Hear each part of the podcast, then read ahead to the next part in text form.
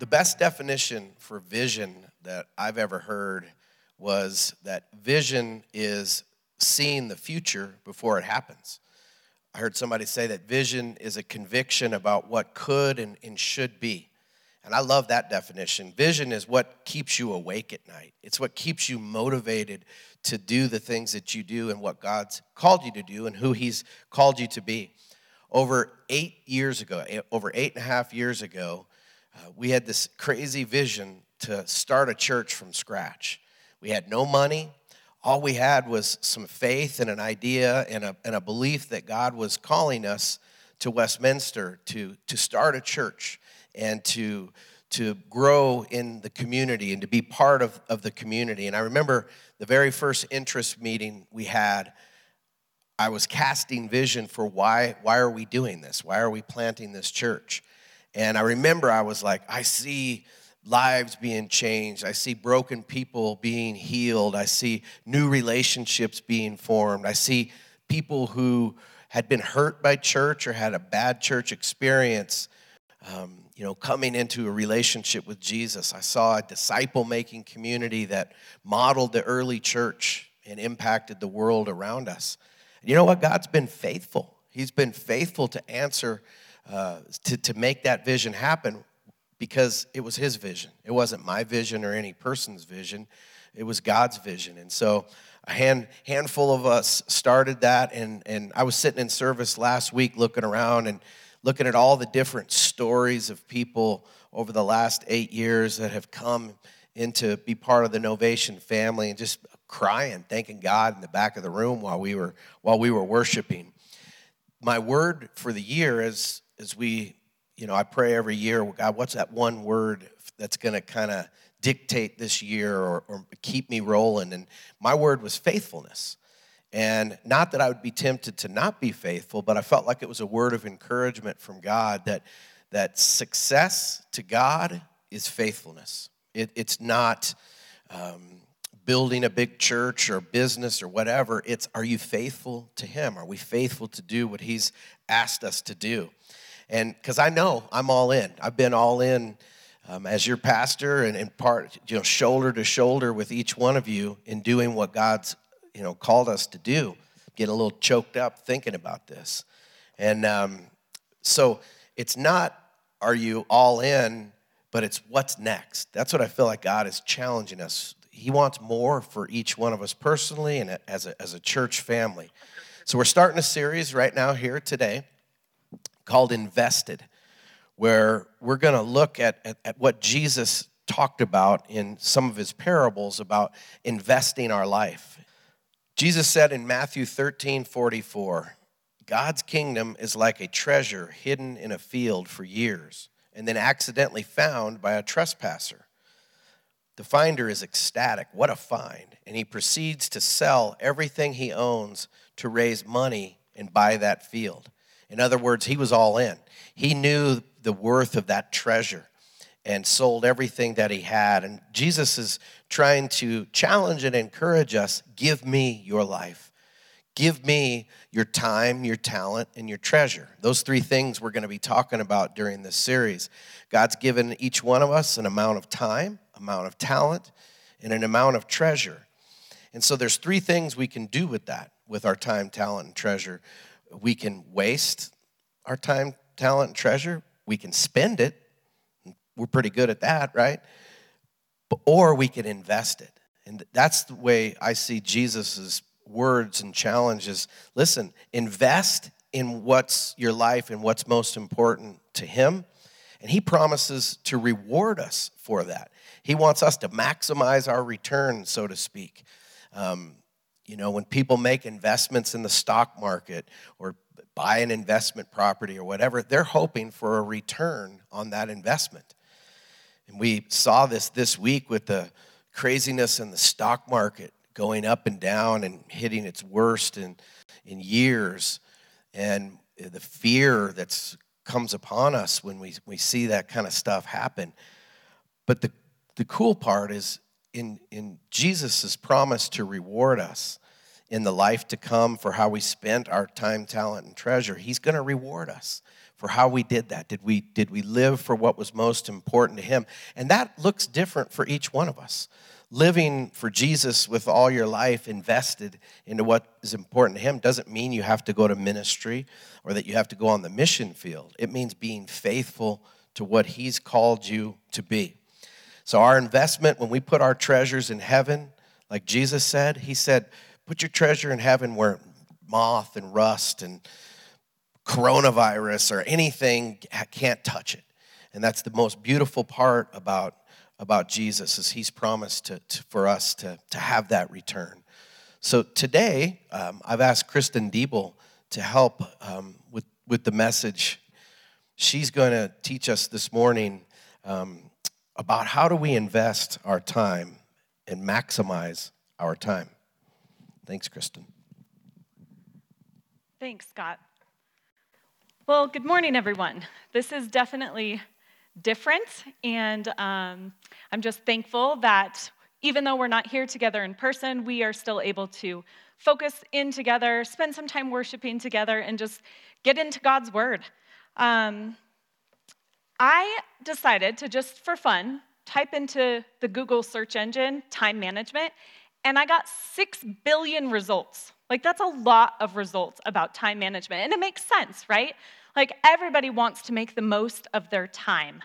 I really believe that the gospel changes everything. So even though there's so much information out there for us to learn time management tools and think about efficiency, there's nothing that is more powerful than God's word in giving us instruction into how we can really maximize our time and invest our time in what matters most. One of my favorite quotes is from a woman named Annie Dillard. She's an author, and she has a book called On Writing. But in that book, she says, the way that we spend our days is, of course, the way that we're spending our life. What we're doing in just the ordinary, everyday 24 hours that we each get is what makes up our life. So it's important for us to understand what we can do in those 24 hours in order to invest our time well and wisely. So before we dive in, I just want to tell you about my very bad day that I had not too long ago, probably about a month ago.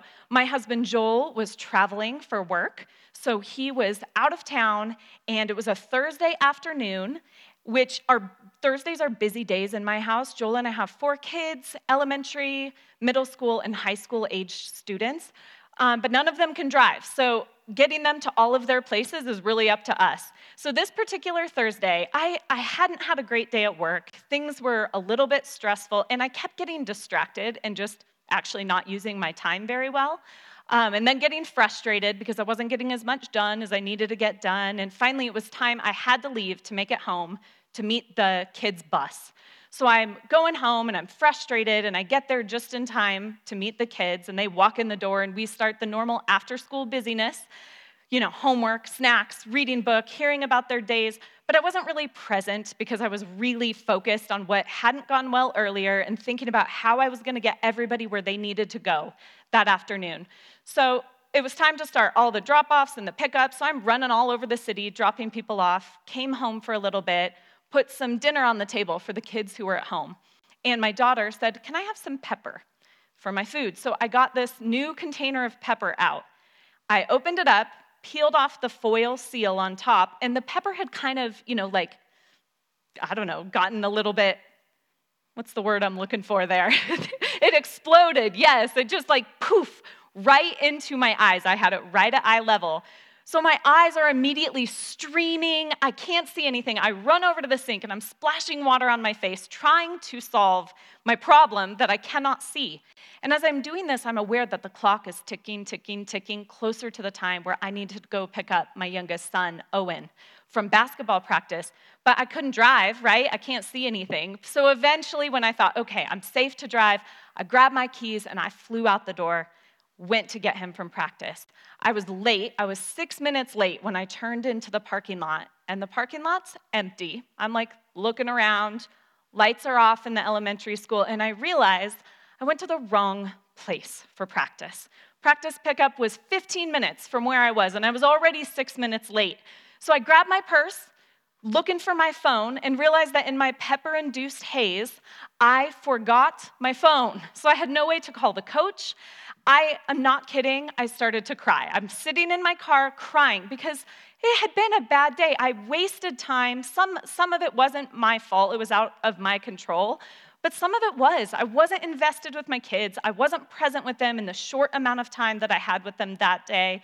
And I just sat there and cried for a minute. And then I was like, okay, I got to pull on my big girl panties here. I got to get moving. I have to go pick up my son and figure this out. So I went to a friend's house. I called the coach. It all worked out. But I tell you that because I want you to know that I get it. This is hard. We are just people, and we're gonna mess up. We're gonna waste time. We're gonna have days where we regret the way that we've spent our time, and there's such grace for that. So I just, before we dive into the message, I want that caveat out there that I'm not teaching today because I'm really good at this or I've somehow figured this out, but I'm right here in it with you. I'm passionate about living a life that matters, and I want us to learn together how we're gonna do that. So I want to start this morning by looking at scripture out of Ephesians. We're going to start in Ephesians chapter 5. This is verse 15 through 17. And it says, "So be careful how you live. Don't live like fools, but like those who are wise. Make the most of every opportunity in these evil days. Don't act thoughtlessly, but understand what the Lord wants you to do."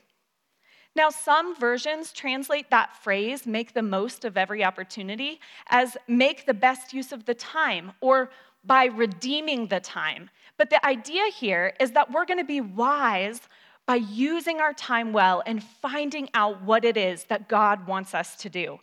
It sounds great, right? But how do we do it? That's what we're going to talk about today. We're going to talk about how we can maximize our time, spending it on what matters the most. All right, so the first thing that we can do to maximize our time is to keep the end in mind. Keep the end in mind. Life is short. I don't know how much more aware we could be of that reality than we are right now. Life is fragile, and it's short. We don't know how many days we get. We all get those 24 hours each day, but we don't know how many of them we're going to get. And so we want to use our time well. And when we keep the end in mind, it actually helps us to live well. It might feel a little bit like, oh, well, is it morbid to be thinking about the reality that 100% of us will die? Well, it will actually help you to walk in wisdom. Listen to what Psalm 90:12 says.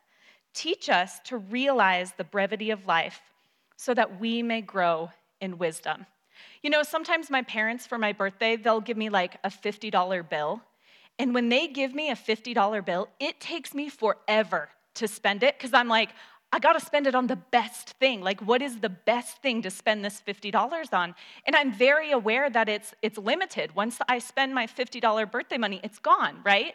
But if I am just using my debit card, I can sometimes spend a little bit carelessly because it doesn't feel limited the way my $50 bill does, right? The same is true of keeping the end in mind. When we remember that life is short, we're more likely to spend it well. Not only is life short, but it's also something we're going to give an account for. One day, we will give an account for the way that we spent our time. Listen to this verse out of 2 Corinthians 5:10. It says, "For we must all stand before Christ to be judged. We will each receive whatever we deserve for the good or evil we have done in this earthly body." Now, as followers of Jesus, this isn't something for us to fear. We know that there is no condemnation for those who are in Christ. That's Romans 8:1. John 3:18 says, "Whoever trusts in Jesus will not be condemned." This is more like a reward ceremony for us. This is an opportunity for us to look forward to the eternal rewards, the most important of which is Jesus himself. But the way that we live matters, and we will give an account for it one day. So keep the end in mind. Life is short. We will give an account for the way that we've lived. The second thing that we can do is determine what is yours to do. One of my favorite verses is Ephesians 2:10, and it says, "For we are God's masterpiece. He has created us anew in Christ Jesus so that we can do the good things that he planned for us long ago." I love that verse because it's such a reminder that every single one of us matters. Our life matters. There are good things for you to walk in, things that only you can do in this world. And I think that's really exciting. But I also remember a time when I was young, I was 18 years old, I had just graduated from high school, and I was so passionate about Jesus, I really wanted to do God's will. That was just burning in my heart. But I kind of felt like God's will was like a mystery, like I had to find the key to unlock the door that would then reveal this mysterious will of God. And I was so afraid that I was going to miss it. And I was actually, Scott was my youth pastor. He was on a mission trip with me. He led a group of us high schoolers to Scotland. And I was talking to him about this on the mission trip. And Scott said something to me on that trip that I have come back to time and time again. He said, you know what? If you want to do the will of God, you will. And I was like, ah, because there's so much freedom in that. When our desire is to follow Jesus, we have a lot of freedom to choose what path we're going to take.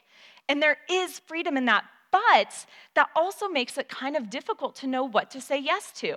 When there's so many good things that we can pursue, how do we determine what is ours to do?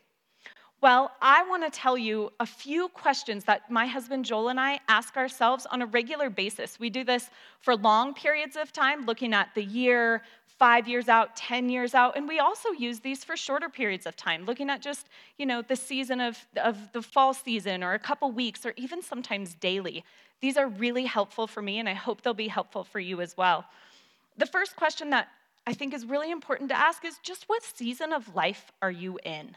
Depending on where you're at, you might have freedom right now to invest your time in ways that you may not have if you're, for example, a young family. If you're raising young kids right now, that's really the focus of your time. That's where you're investing your time. But if you are maybe younger and you're fresh out of college, maybe you don't have a mortgage or a family yet, or maybe you've launched kids into the world and you all of a sudden have time that you just haven't had for the season where you were kind of in the trenches of parenting. In those seasons, really consider where you're investing your time.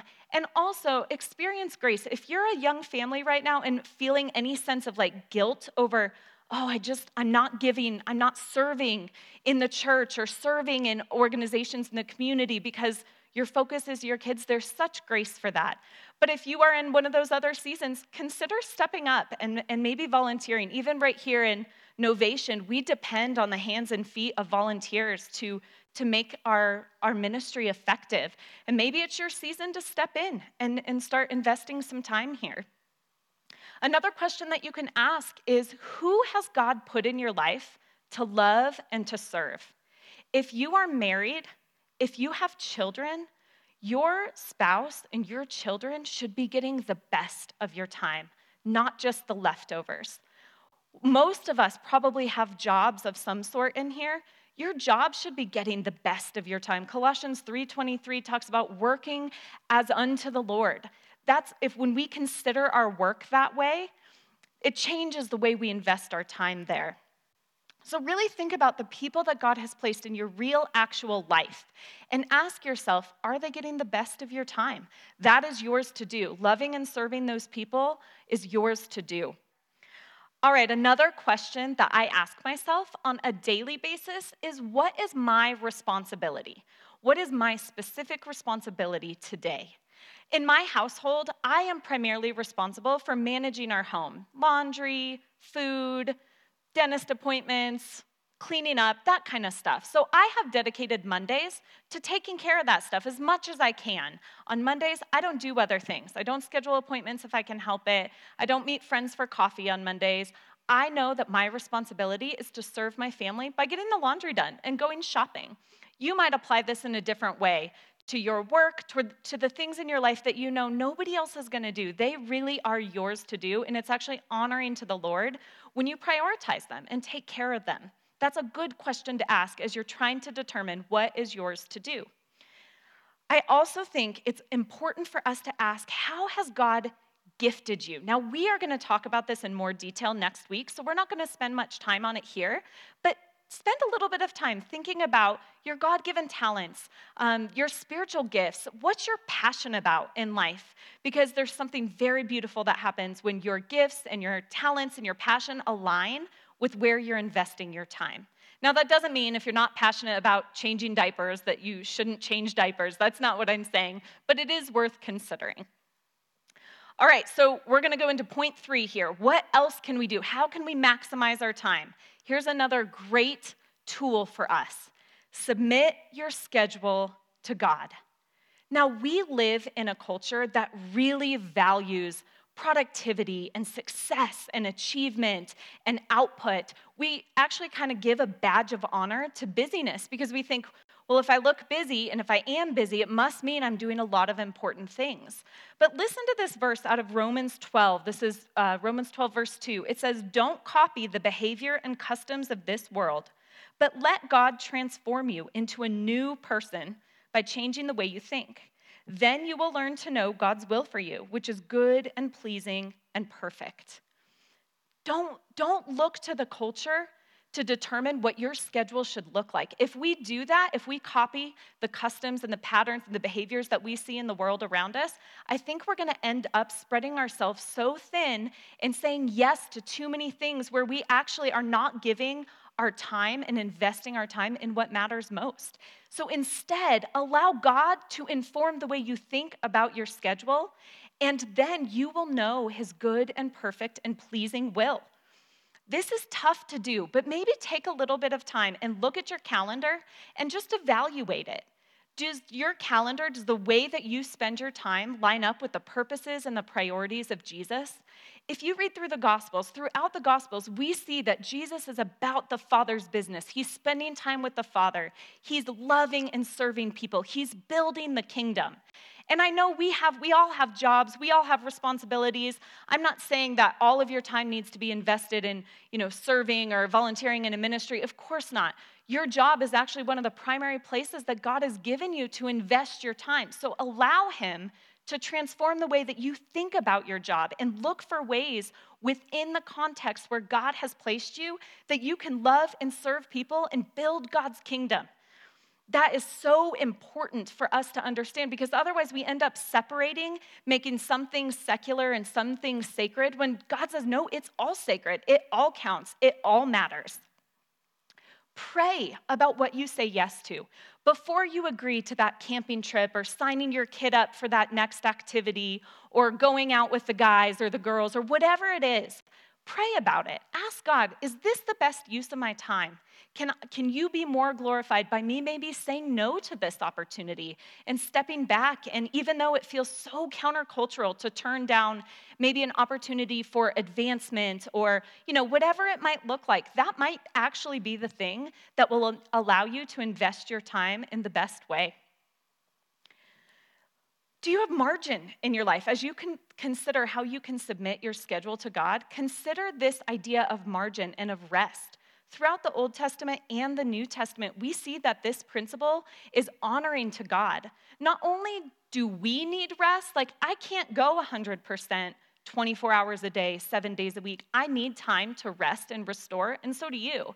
But the other piece of this is that when we cram our schedules so full, we cannot notice the needs and the opportunities that God might be placing around us for us to do some of those good works that He's prepared in advance for us to do. We need margin in our life. Now, I hope that you're not listening right now and feeling guilty about maybe the time that you spend on social media or pursuing a hobby or watching a movie. Those things aren't bad in and of themselves. Those things are not bad. I love spending a little time scrolling Instagram or getting on Pinterest or reading a good book. But what we need to do is be intentional about it. How many of you hate that screen thing that comes up that tells you how much screen time you've spent in a particular day? I have gotten to the end of a day before, seen that thing pop up, and been like, ooh, how did I spend 3 hours and 14 minutes on Instagram today? I didn't wake up saying, I'm going to spend 3 hours on social media today. That is a good investment of my time. But because I do it mindlessly, because I just pick up my phone here and there and get distracted, that time adds up. But when we put some intention around our time and say, hey, I want to look at Instagram, I've got 30 minutes right now, and I feel good investing 30 minutes in looking at Instagram or reading a book or going fishing or whatever it might be, that is a much more honoring way to engage in activities that you enjoy and that maybe give you a little bit of a mental break and restoration without becoming a slave to them. All right, we're going to wrap it up here with one last point. Point number 4 is consider the return on investment. Listen to this verse from Matthew 6. This is verses 19 to 21. Don't store up treasures here on earth where moths eat them and rust destroys them and where thieves break in and steal. Store your treasures in heaven where moths and rust cannot destroy and thieves do not break in and steal. Wherever your treasure is, there the desires of your heart will also be. Now, when Jesus said these words, he was primarily talking about money and the way that we think about our money and our possessions, but the same principles apply to investing our time. Let's invest our time in things that give us the greatest return on investment. You know, I work with real estate investors who flip houses, and they do this all the time. They consider different projects, and they run the numbers, and they decide what's going to give me the best return on my investment. And we need to do this with our time. We need to look at our time and say, all right, I have 24 hours in a day. Where can I invest my time so that there is an eternal reward? What I do today, I want it to matter in eternity. I want people to know Jesus because of my life. I want my kids to know how loved and valued they are because of my parenting of them. I want my spouse to be the best version that he can be because I'm his wife. These things matter so deeply. And when we consider the return on investment and we have eternity in mind, we're going to make better choices. We're going to make wiser choices. I want to ask Joey Gartrell to come on up here and just share a little bit. Joey has a cool story. He's doing some cool things right now, and I want you to hear about it. I think it's a great example of somebody who's really considering the return on investment. Joey, thanks so much for joining me. Hey, thanks for having me. Joey's been part of our church for a couple years now and is serving in a couple different capacities here, and he just really has a cool story. So, Joey, would you just share a little bit about your faith journey? Yeah. So when I was saved, which was just in August of 2015, not too long ago, it was a real emotional time in my life and a lot of big changes happening, job, school, relationships, moving, and I was really uncertain of my future, what it looked like. Everything that I had kind of planned for myself was not really working out the way I wanted, and God chose in that time to save me, which did not actually make things much easier. It actually made it quite a bit more complicated, a lot more difficult. Yeah. But during that, really reoriented, my desires, what I wanted to work for, from pursuing things for myself to pursuing things for God. Yeah. Okay. So tell us a little bit about what you're doing now to invest in kingdom things and to kind of get that return on investment in an eternal meaning? Yeah, so I'm actually in my second semester at Denver Seminary pursuing a Master's of Divinity. I guess it's a pretty big jump from just being saved not too terribly long ago. As I walked with God and did some self-study, I just had a deep hunger to learn everything I possibly could. And the important thing about, not everyone's going to have the opportunity to pursue, higher education or Christian education. But I had the means and the opportunity and the motive, certainly, to do that. I was in the military. I had the GI Bill, so school was kind of handled, taken care of. I had plenty of time to do it. My job was on board. It allowed me to. And as I prayed about it, talked to Pastor Scott about it, thought about it, talked to my family, it really became not so much why should I do this, but why not? Yeah. And I think the important thing to take from it is that all of us can do more. I was satisfied with my self-study. I really enjoyed it quite a bit, but I just felt like there was probably something more. And since I did have the opportunity, I took it. And I think all of us, no matter what, where we are in our walk, how we feel God is pulling us, that there's always something more that we could be doing. Yeah, that's great, Joey. Thank you so much for sharing with us today. Thank you for what you're doing. Thank you for serving in Novation. We are truly blessed that you're part of this congregation. Thanks, Kristen. as Joey said, it might not look like full-time ministry or going to seminary for you to maximize your time, but please take what we've talked about today, think about it, talk about it with your friends, with your family, and spend some time praying and asking God, how can I invest my time in such a way that I maximize this life that you've given me, this one precious life that we have, this one opportunity to know God and to make him known. There is nothing more important. There is nothing more satisfying than a life lived, sold out for Jesus, just pouring our lives out for others that they might come to know him as well. So as we wrap up today, please don't just move on with your day, but spend some time asking God to reveal to you what changes he might want you to make, what place he might want you to step up or step out and begin investing your time in a meaningful way.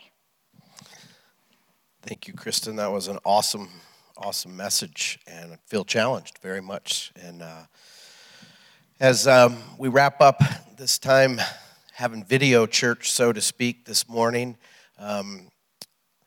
let's remember God's on his throne, right? And he created us with good intentions and to invest our lives in what matter most to him. And so be blessed today. If you have a prayer request, a prayer need, right there online on our website, you can put your prayer request in and we will make sure you get prayed for. Again, if you haven't had a chance to give, you can give online as an act of worship as well. And thank you ahead of time for that. And just pray that you have a blessed week. Let's be safe, let's be smart, and stay tuned for details on how we're going to continue navigating this strange times that we find ourselves in. Be blessed. Have a great day.